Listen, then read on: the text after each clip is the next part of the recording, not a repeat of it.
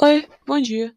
Faz um mês desde a última vez que eu postei um podcast aqui, então eu só queria pedir desculpa por ter ficado tanto tempo sem postar nada, só fiquei bem desmotivado esse último mês em só criar alguma coisa nova. Eu até criei um site, uh, mas ele ainda tá na fase de construção dele, então eu não falo sobre ele ainda. Uh, então, ontem eu vi Homem-Aranha e eu, em vez de falar sobre o filme, eu vou falar mais sobre a experiência que foi uh, ver Homem-Aranha. E vai ter spoiler. Então. É, você tá avisada. Vai ter spoiler. Tipo, muito. Não muito, mas vai ter spoiler. Então eu vou dar meu veredito final, já que eu não tô mais chorando sobre o filme. E, bom, eu espero que você goste. Primeira parte, o filme ele é muito focado em fanservice de várias partes do filme. Desde o começo do filme, ele é bem, bem focado. Desde que aparece o J. Jameson. Então, bom. É, ah, é emocionante, cara. Eu, e aí depois vem todos os vilões. Eu vou falar as coisas que eu me emocionei primeiro. E aí você fica, caraca, e a vida do Peter fica, tipo, muito, muito ruim nesse filme do MC do Peter. E o que é bom, porque a vida do Peter Parker geralmente é bem ferrada mesmo. Então, principalmente com o final, eu acho que ele vai começar, tipo, a realmente ser o Peter Parker mais dos quadrinhos, que é todo ferrado e não conhece ninguém, tem trauma pra caramba. E, bom, em vez de dele fazer um acordo com o Mephisto, ele fez com o Doutor Estranho, de todo mundo esquecer ele, o que é uma coisa muito melhor do que fazer com o Mephisto. uh, eu gostei muito da parte que.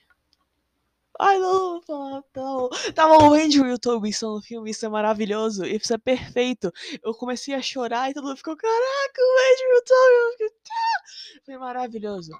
Foi, foi maravilhoso. Aí todo mundo começou a cantar no cinema e ficou tipo, meu Deus! Não, não. Foi muito bom.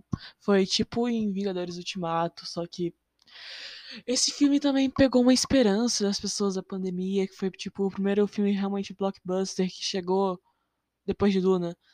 E caraca, as pessoas estavam lá e todo mundo tava batendo pau. Eu fiquei, meu Deus!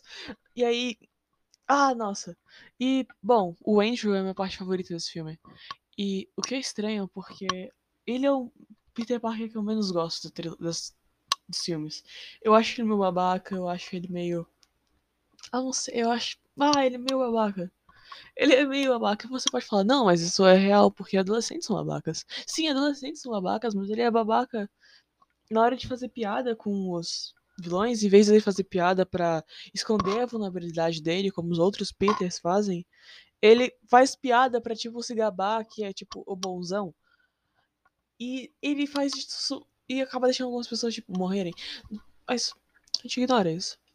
Eu amei essa versão do Andrew e eu veria um filme novo, agora, com essa nova versão do Andrew, porque ela tá maravilhosa, ele tá o mais vulnerável dos três e a vulnerabilidade nos filmes é uma coisa maravilhosa.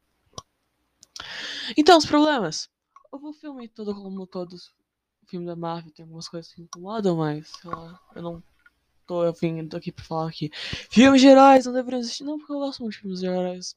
Guardiões da Galáxia foi meu filme favorito por 5 anos, então. Eu gosto muito de filmes de heróis. Heróis fazem parte da minha vida. Eu me espelho no Homem-Aranha para ser uma pessoa boa.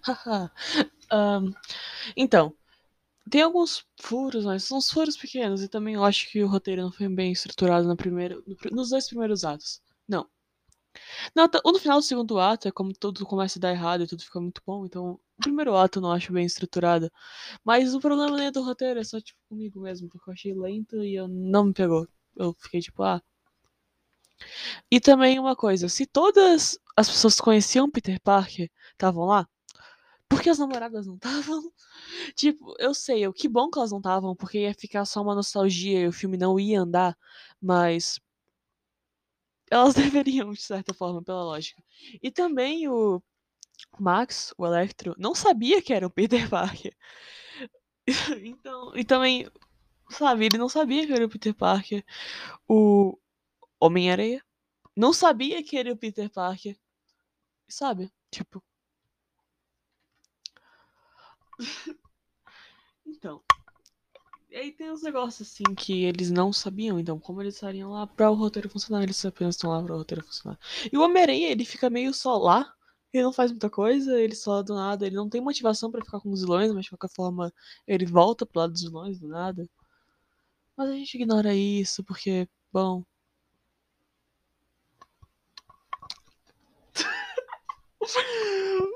Ai, o filme, mano. O filme é um, é um sonho que eu tinha desde criança e de várias pessoas. Uh, eu provavelmente não daria 10 barra 10. Nossa, coisa South American Memes de 2014. Mas eu vou dar 9 para esse filme, porque tem algumas partes que me incomodam nele, mas ele é, pelo amor de Deus. Nossa, eu. Nossa. Nossa. É um ótimo filme. Eu recomendo para todas as pessoas que gostam do Homem-Aranha pra ver. Ele é divertido. Ele tem partes emocionais bem construídas. E também eu não posso falar sobre direção, porque, tipo, como qualquer outro filme da Marvel, mas ela tá lá. Ela tá lá. A edição é boa, eu acho. Uh, ah, não, tem o final. O final, o Peter volta, tipo, se ferrado e ele tem um novo terno. Terno não. Armadura. Fantasia. Roupa que ele usa para defender as pessoas do crime.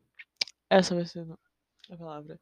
E bom, se você gostou, deixe sua cadeira. Se você gostou, compartilhe com seus amigos para eles conseguirem ver a minha opinião. E também veja o filme, forme a sua própria opinião. Um beijo, um queijo, tchau. Não, tanto faz. Tchau.